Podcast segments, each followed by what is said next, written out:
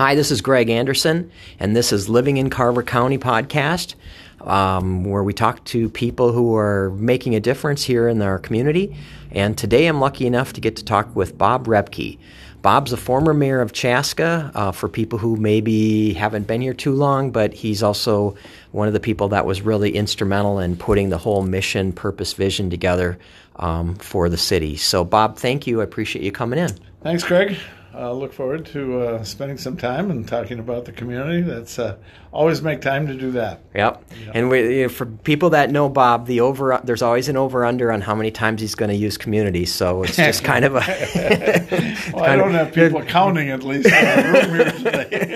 Yeah, but that's not unprecedented. Right. So before we get rolling too far, maybe give people a little of your background. You know, where'd you grow up? Where did you go to school? And how is it that you ended up becoming Mayor of Chaska at some point?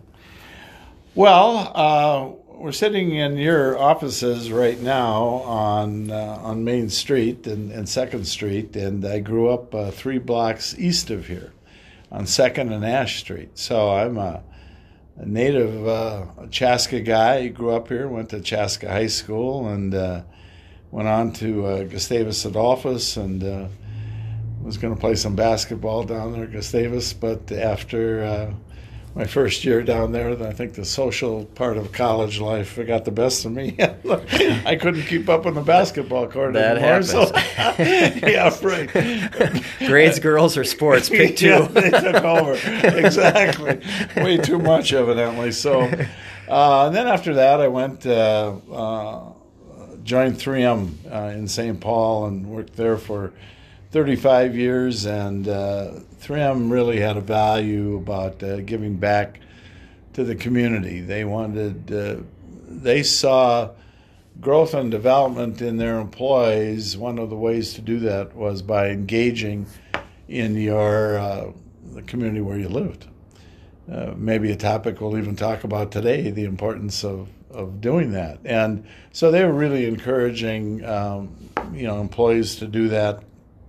And, somebody came up and asked if I'd be, I hadn't spent a lot of time, thinking about, a public role or getting involved in the community. Did some things through church and with some youth athletics. And we actually started the youth basketball program with 35 kids back in the early 70s. That's grown a little bit. Dungy and I, probably 1,500 people kids now playing. So, so things like that. And somebody just came up and said, "Would you be? There's an opening. There's an election coming up. Would you thought about running for the city council?" I really hadn't. I had ironically just put my name into for a park board position because somebody asked about that, and I thought, well, I could start and see . And then I needed a variance. I think we were doing some work at the house we were living in here, and I had to go to a city council meeting, and they were talking about the budget, and they were discussing. I remember specifically they were discussing, well, how many shovels should we purchase here in Public Works? It got down to that level of minutia. I thought, wow, I can handle it. I don't know, I might be able to bring some value here or add something. And so I filed. I went down to City Hall and paid my $5, and I caught the bug, the campaigning. Got some friends together. We made our homemade signs, very, very innovative, vote Repke. Yep. That was the extent of the sign. They're clever. Done with stencils, spray painted on there. So when it rained, they all walked away. Now we had to go get another batch together. I spent more time in my garage with my buddies making signs, but I knocked on every ward, every door in the first ward where we lived, and Friday nights where you'd normally be out socializing, I was knocking at doors and dogs were chasing me and barking at me, and there were some interesting experiences. I remember being invited into some homes and to just talk about back then in 1981, what was my position on downtown? What did I want downtown to be? What about its redevelopment? And there was some, Wilbur Tellers, I remember was the name, and he asked me to come in and talk about that. And I'll never forget that. And even today, as downtown redevelopment is being talked about, you know, sure, we talked sure. about it way back then, and the person was interested in that.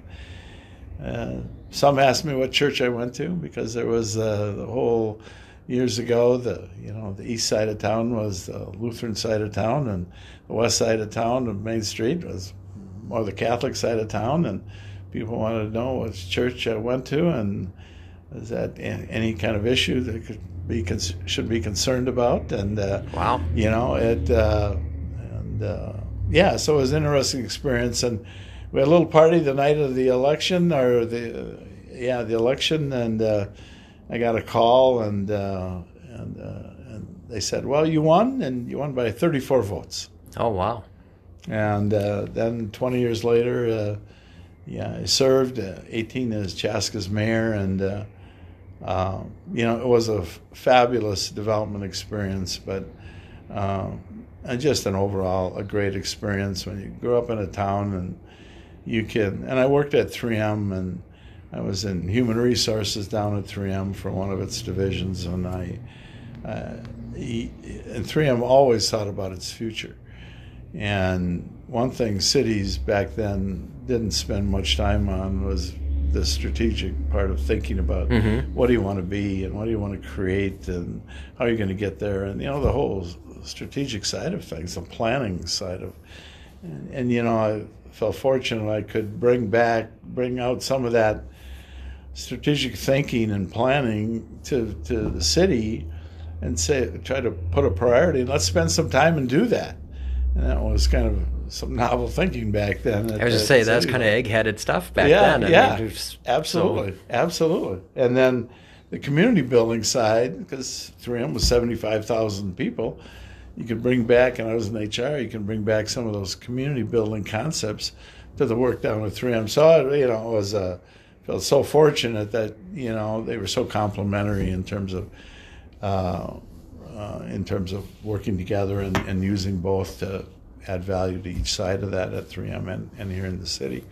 So it was enjoyed it all, and I do really believe that the whole idea of having a plan and understanding the relationship between staff and the council, and having a clear plan and vision for the future that we could get behind, and enabling good people on the staff to move you forward was a competitive advantage, and probably has been for years. Well, and the plans that you guys developed back then are still in place, right? The values, the mission statement. I mean, mission statement, I'm pretty sure it is. Yeah. The goal to be the best small town in Minnesota, and right, remember we... This is very different from being the best suburb of Minneapolis. There you go. Absolutely. And, a whole different set of filters that you use to make decisions. So absolutely, Greg. I have a tough time even using that word "suburb." It's kind of well, they sort of engulfed us. So. Right. But to the county for that part. I mean, Carver years ago was sort of the first county on your way out of the metro, right? I mean, that was generally what it was considered. I remember when I was selling in my office was over on 101 by north of Lake Street Extension there on, mm-hmm. and coming down to Chanhassen, it just sort of felt like this is the edge of metro. Right. This is Chan's the first small town, and right. Chaska, good Lord, that was. Pack a lunch, Right. I talked to some friends when I was at Gustavus. They were from Minnetonka, and my goodness, they looked at Chaska as being way, way out in the sticks. Well, sure. Some farm community and, a bunch of farm boys. Well, when we moved in 93, all our friends were like, well, do you guys have an extra room so we can sleep over if we come out and see you guys? Right. It's amazing. But Carver County, we laugh about it and joke about the whole idea of community, But when you grow up in a small town, and you know that, Marshfield, yeah. I mean, Wisconsin, that small town, there's a sense of community, a togetherness, you know, support for each other, awareness of each other. Mm-hmm. And so, you know, when we got involved with the city, I mean, we knew we were going to grow. I mean, it's starting. You could see it coming out to Eden Prairie and Eden Prairie to Chanhassen. We're in line. Sure. And yeah, you're right. There's a natural corridor, and right. Well, and then let's talk about that a little bit, because so back then you guys are developing the values and the mission statement, right, and things, and at the same time, you know, trying to maintain that sense of community that you right. get with small town, right, while at the same time trying to interact with Met Council with respect to the comprehensive plan. So right. the stuff that we're seeing today is essentially the manifestation of the plans that you guys were doing back then, correct? Right. I agree. I believe that's exactly right. I remember there's a recognition you're going to grow. And, you know, change is difficult. I mean, we could talk about change and say, sure. Oh, my goodness. And when you know you're going to grow, I mean, you're going to experience some change. And so it's, you know, I remember, I'm not sure I could read enough about community and what community really means. And I remember people would come up, and little older ladies would come up and say, you know, I cannot buy a spool of thread in this town. I've got to go somewhere else and go out of town to get a spool of thread. Well, just think about that. I mean, if you've got to leave your town because you can't find something in a hardware store, or you can't go and get medical services or treatment for something, you have to leave town to do that. Mm-hmm. You've got to go get your goods and services from outside of town. Well, community means that, you know, part of what community means is you should be able to, if you're a viable place, be able to acquire those, get those goods and services within your town. Mm-hmm.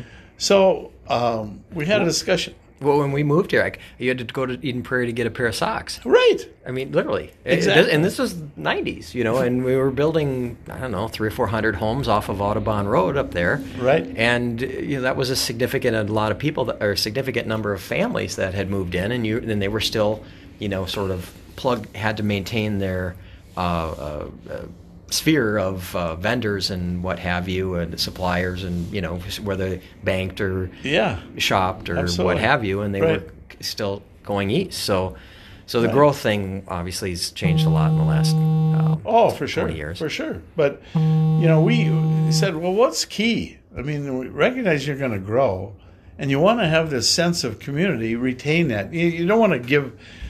We said, that is so important to have that, you know, to be a community while you grow. I mean, you don't have to give that up. So the values, the 8 core community values were put together to help provide this foundation on which we were going to grow, that says community is important for us, because it talked about things like valuing the human worth and dignity of every person, being responsible in all of our actions and decisions as a community, respect for others, learning was valued. I mean, the things that would build a healthy community going forward.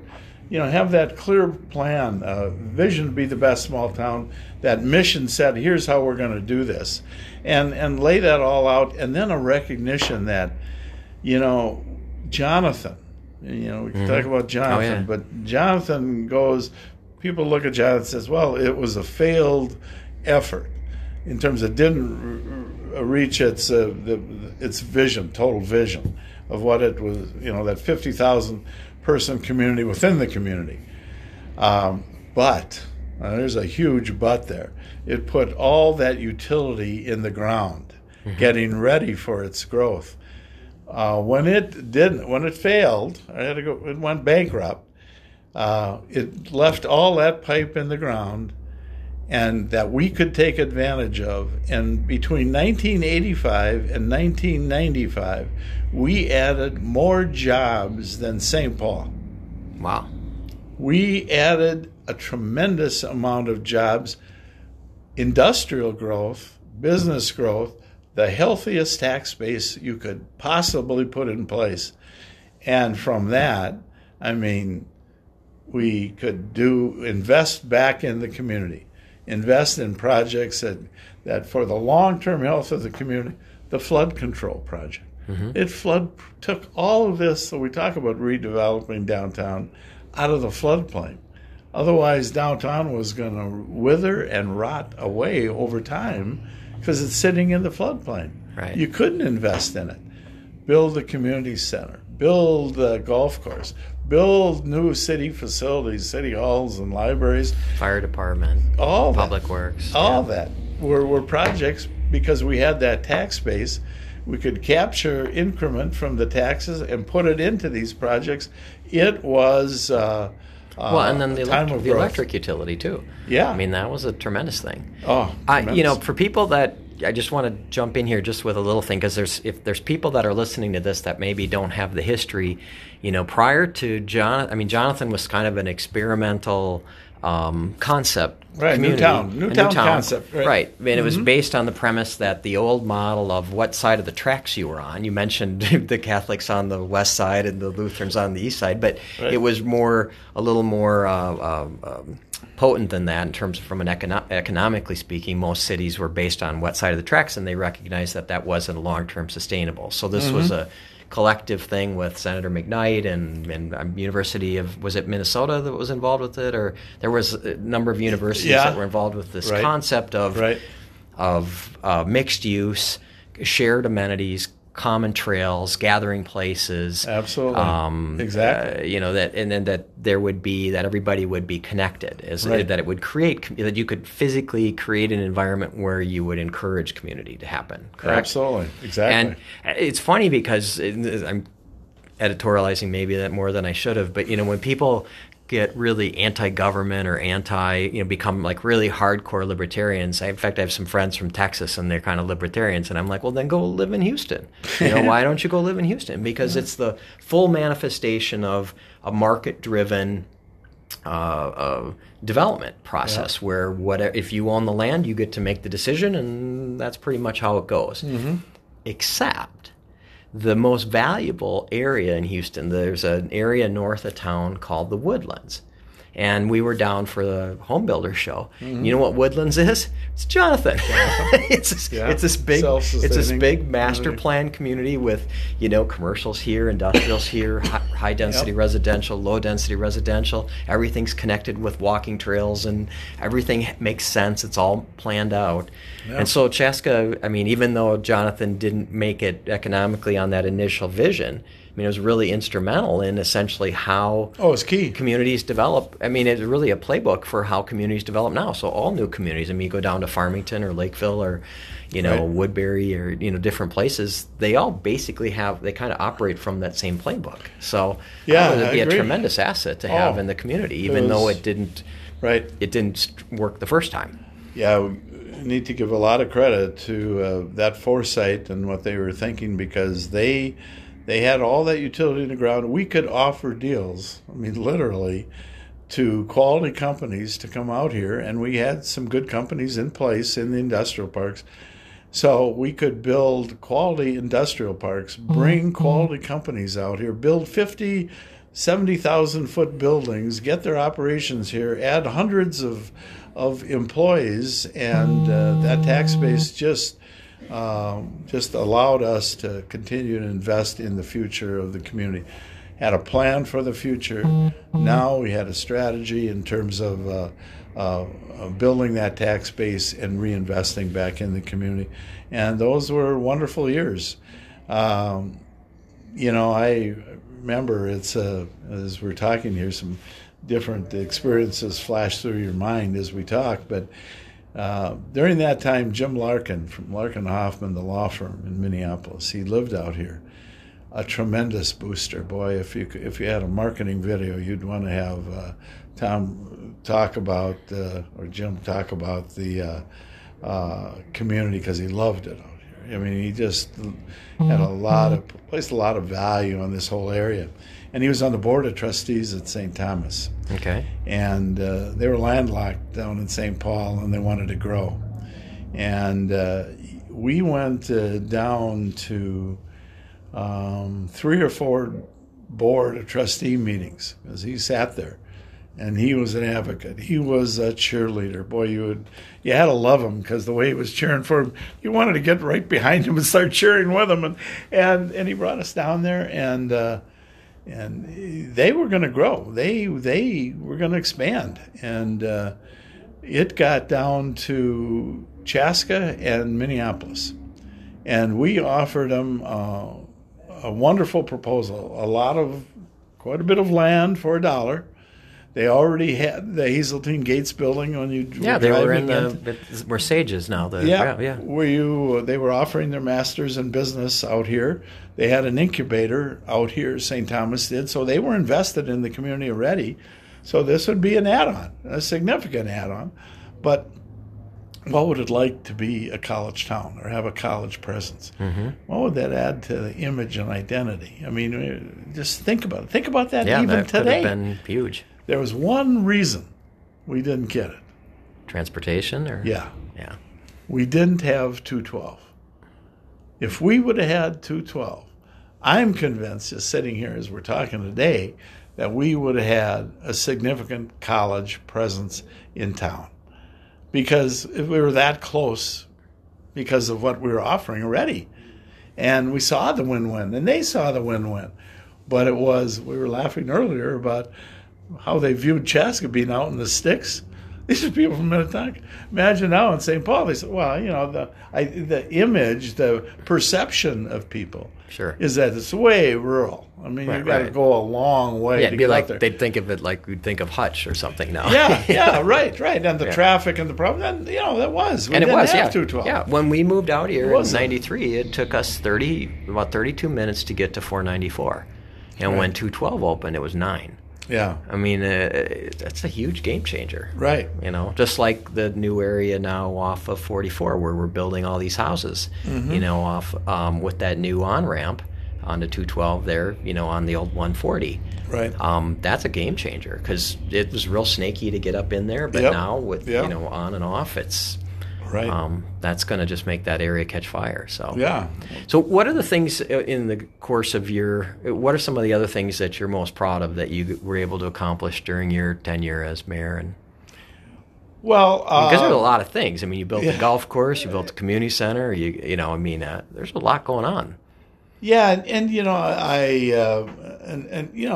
I have good feelings when you walk into places like the community center. When I was a kid growing up, City Square was the gathering place for the community. This is a retail center. I mean, this is a hub of activity. I mean, all types of retail were along your main street. And, once the mall started and, the retailers are saying, I'm going to go to the malls. I mean, I can't... I can't compete on Main Street. The foot traffic doesn't measure up to what I'm going to get in the malls. The square foot cost of doing business is the same. Mm-hmm. I'm going to the malls. So it kind of gets you to redefine. I probably feel best about the whole idea of spending the time on the future, putting that in place. The projects, you would always... flood control, the discussions you have with people who lived through the floods. Now they're protected from the floods were some of the, inspiring discussions you'd have with people. Tears would come to their eyes. I don't want to get too melodramatic here, but I mean, they would... Well, it's a huge deal when your house is flooded. That's right. That's a big problem. And they would, even when that was done, the flood control project was done, that they doubted it could work because they lived through such... disaster and but then it did. So you have to get good feelings. The gathering that happens at the community center, and even today when you go in there, and all different ages and all different interests interacting under one roof. I mean, that's all about building community. I think it's the whole idea of putting in place the kind of the base of the foundation on how the community develops, the values and the belief system, that sense of community, the commitment to that, the planning, putting in place that I think still holds true today. I mean, there's this commitment to planning and thinking about the future. The value of community is still in place. and bringing people together. We see it by the gatherings that are going on today. Fireman's Park was development driven by, bringing the community together, and with our growing diversity as a community, you're seeing activities that are bringing the community together. I think I probably, at a time of a lot of change, when we were going through a lot of change, the ability to maybe persevere through that and show that you can retain a strong sense of community. You don't have to give that up. You don't have to lose that while you go through some, very significant change. Oh, yeah. It's probably something I feel really good about, because we had long meetings, some tough decisions, bringing in big boxes. A lot of people, going to lose our downtown. We're going to a lot of concern, a lot of fears, but we got through that, and I think the results. Chaska is a healthy place and a wonderful community, and probably feel really good about that. So thinking forward, I know you're not actively involved day to day on with city anymore, but what are the things that you think that they're doing a good job with, and what are some things you wish, not just the city, but just in general, that as a community we were paying a little more attention to?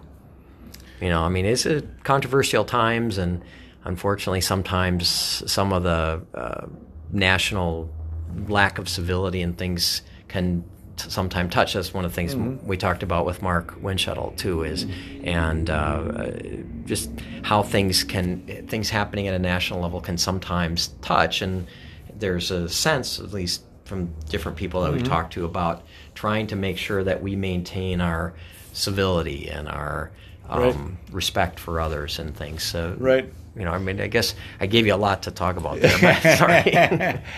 Well, I think the League of Women Voters, not that long ago, maybe it was a while back, that they spent some time on civility as a topic. They looked at that and studied that, and the whole idea of being civil and the discourse of the future of a community and what that means to your future, and how important it is to be civil as you have dialogue about the path to take. Has always been an important issue, but I think that what's going on in Washington and is creating more of a divide. It's emboldening some people to speak out with more fervor and maybe a little bit more anger in their messaging that I'm not sure, is a healthy thing for anybody, but it's going on.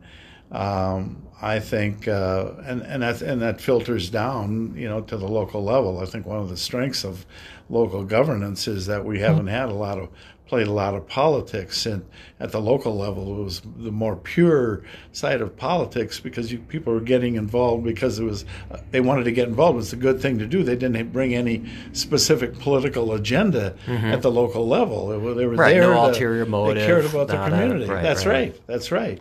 And I think that's changing a bit, and I think that it should be a concern, because I think there's more of that politics and more of an agenda being brought into play. So I think Chaska has been free of that more so than other communities for a long time. Maybe it's starting to infiltrate a bit more. That would be a concern, but I think they've done a good job of getting people involved because they just care about the community, and I think that's really important. They're doing good projects that are community-based projects, but I think see the city, placing an emphasis on this growing diversity of the community, the changing community. I think that's really important to stay on top of that. To be a community while we're looking and sounding different. It's tough enough to build community, when we're all looking the same, when we don't have a clear understanding. When the big difference is whether you're Catholic or Lutheran. Yes, right. Exactly. So you really need to understand, those differences, and I think that's a big. There's been some things that have been done, though. Through the city and through the district, through the CDA, there's been some, some pretty innovative educational opportunities that have been available. We just had one with Marnita's Table down at the event center, 250 people down there, and look and sound different from each other, and that was healthy. They were interacting, and that was really great to see. And so, yeah, I agree. There's some good things going on in that space.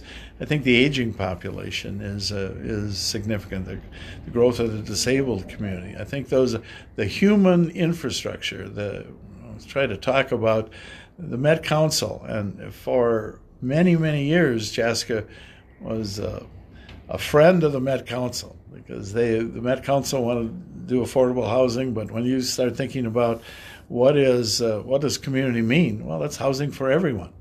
And so we probably were one of the leaders working with the Met Council in terms of the build of affordable housing. Mm-hmm.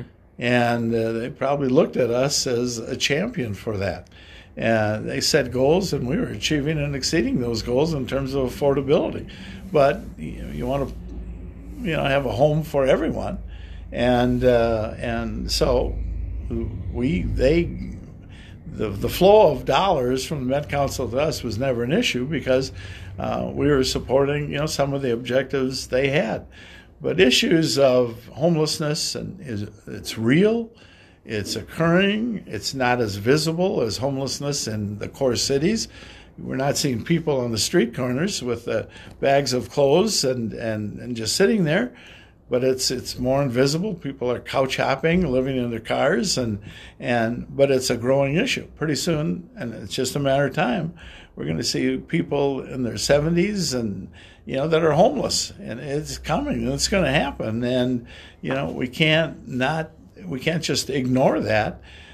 So I think the health of our human infrastructure, the aging, the disabled, the homeless kind of issues, the people-oriented needs of a community, I think are equally, if not more important, frankly. Well, they're equally as important as, what are you doing around economic development, your streets, your roads, your bridges, your, the physical, the natural resources, the things the Met Council does ask you about today. Mm-hmm. I think the city is raising their priority in some of those things. I think that's encouraging. I think there's more room for that to be a priority and be seen as important. And it's not those people, or I don't. It's those people until you know someone. Yeah, there you go. And it's okay until it's in my backyard, and then it's not okay, or we've done enough, and of those kind of projects. I think we define ourselves based on the vision we have for ourselves, and to be a community for all is the vision of it. That's what community means, and there are no outcasts, in that definition. And I think we've been true to that for many years, and I hope we stay true to that for. For many years into the future. So terrific. Well, I lost a bet, because I figured within the first 5 minutes you were going to mention the Chaska Hawks winning football. But somehow we managed to go a half an hour without mentioning that. Yeah, and it's in terms of a community builder, though. Amen. I mean, that was really amazing to how many people were at the games, and the support, and how many. And this was something Mark talked about, was how many, Mark Winschuttle, the mayor, about how many of the kids talked about how significant that was, how much they felt the support of the community. Right. And I mean, it's a nice kind of feedback loop, right? I mean, the community feels. Proud about the accomplishments of these young men, and at the same time they had the awareness to recognize the support that the community was giving them, and I just think that was a really amazing thing. So, well, I think it underscores, and that's really. Should ask that question right away. Then we wouldn't have covered anything else. Then you would have won the bet. But you're right. It shows the importance of school, and the importance of team and sport, and frankly, any school-related activity, how it can bring the community together. Eden Prairie's number one community building activity is what? It's his football team. Yeah. Its football team has this major following. Once a year, they're getting to the state finals, and they're all pulling together around it. It shows the impact it can have. Look what it did for the community.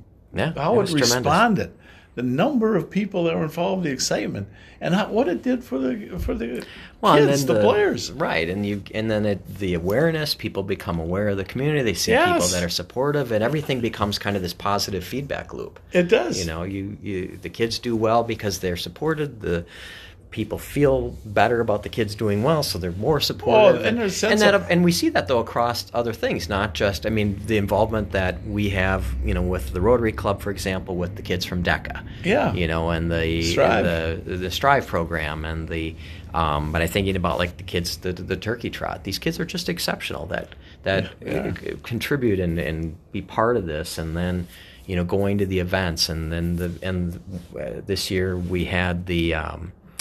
There were 14 kids in the choir that sang the national anthem. And, I mean, it was just amazing, because you'd look out and you'd see these runners, and there's just tears running down their eyes, because it was just such a neat opportunity for them to display it. And you get, like I said, you get this feedback loop. And so that's one of the things I enjoy about where we are right now in our journey as a community, is that we're starting to get some of the fruits of the trees that were planted years ago. Right. And it's just a neat thing to be part of, so... And it was really cool, the things they did. They invited the coaches and team invited alumni back, and to make that connection to the history and the importance of our history as they're having this success today. And I think that's so cool to be able to do that, to honor the past as you kind of are working for present success. I mean, it was. How they embraced, and like your point of the kids being all feeling part of this together. The fans and the community people, the team is out there acknowledging each other, valuing each other. Right. And the pride that gets generated out of that was just fantastic, and good for the team, good for the school, good for the community. There's winners all the way around. And the whole area. I mean, the kids, even like the kids that, from Chan, I mean, they're all friends. They all came up through elementary school and middle school together. Yep. It's this sort of arbitrary split with the high schools because of the growth. Yep. But the fact is they're all still friends and neighbors and buddies. And so it was very cool. So I want to be respectful of your time. I appreciate you coming in.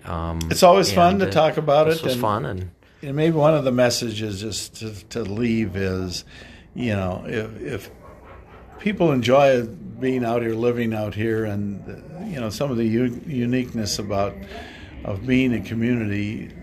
The opportunity to engage is so important, and there are many ways of engaging, and hopefully, and it can be as whether it's through the school or through your faith community or through it's a service organization. I mean, there are myriads of ways. The History Center. I mean, there's a lot of opportunities, and I just encourage people to, think about that. And it's rewarding. It'll be good for the individual, good for you as an individual, and it's really good for the community. I think both benefit from that.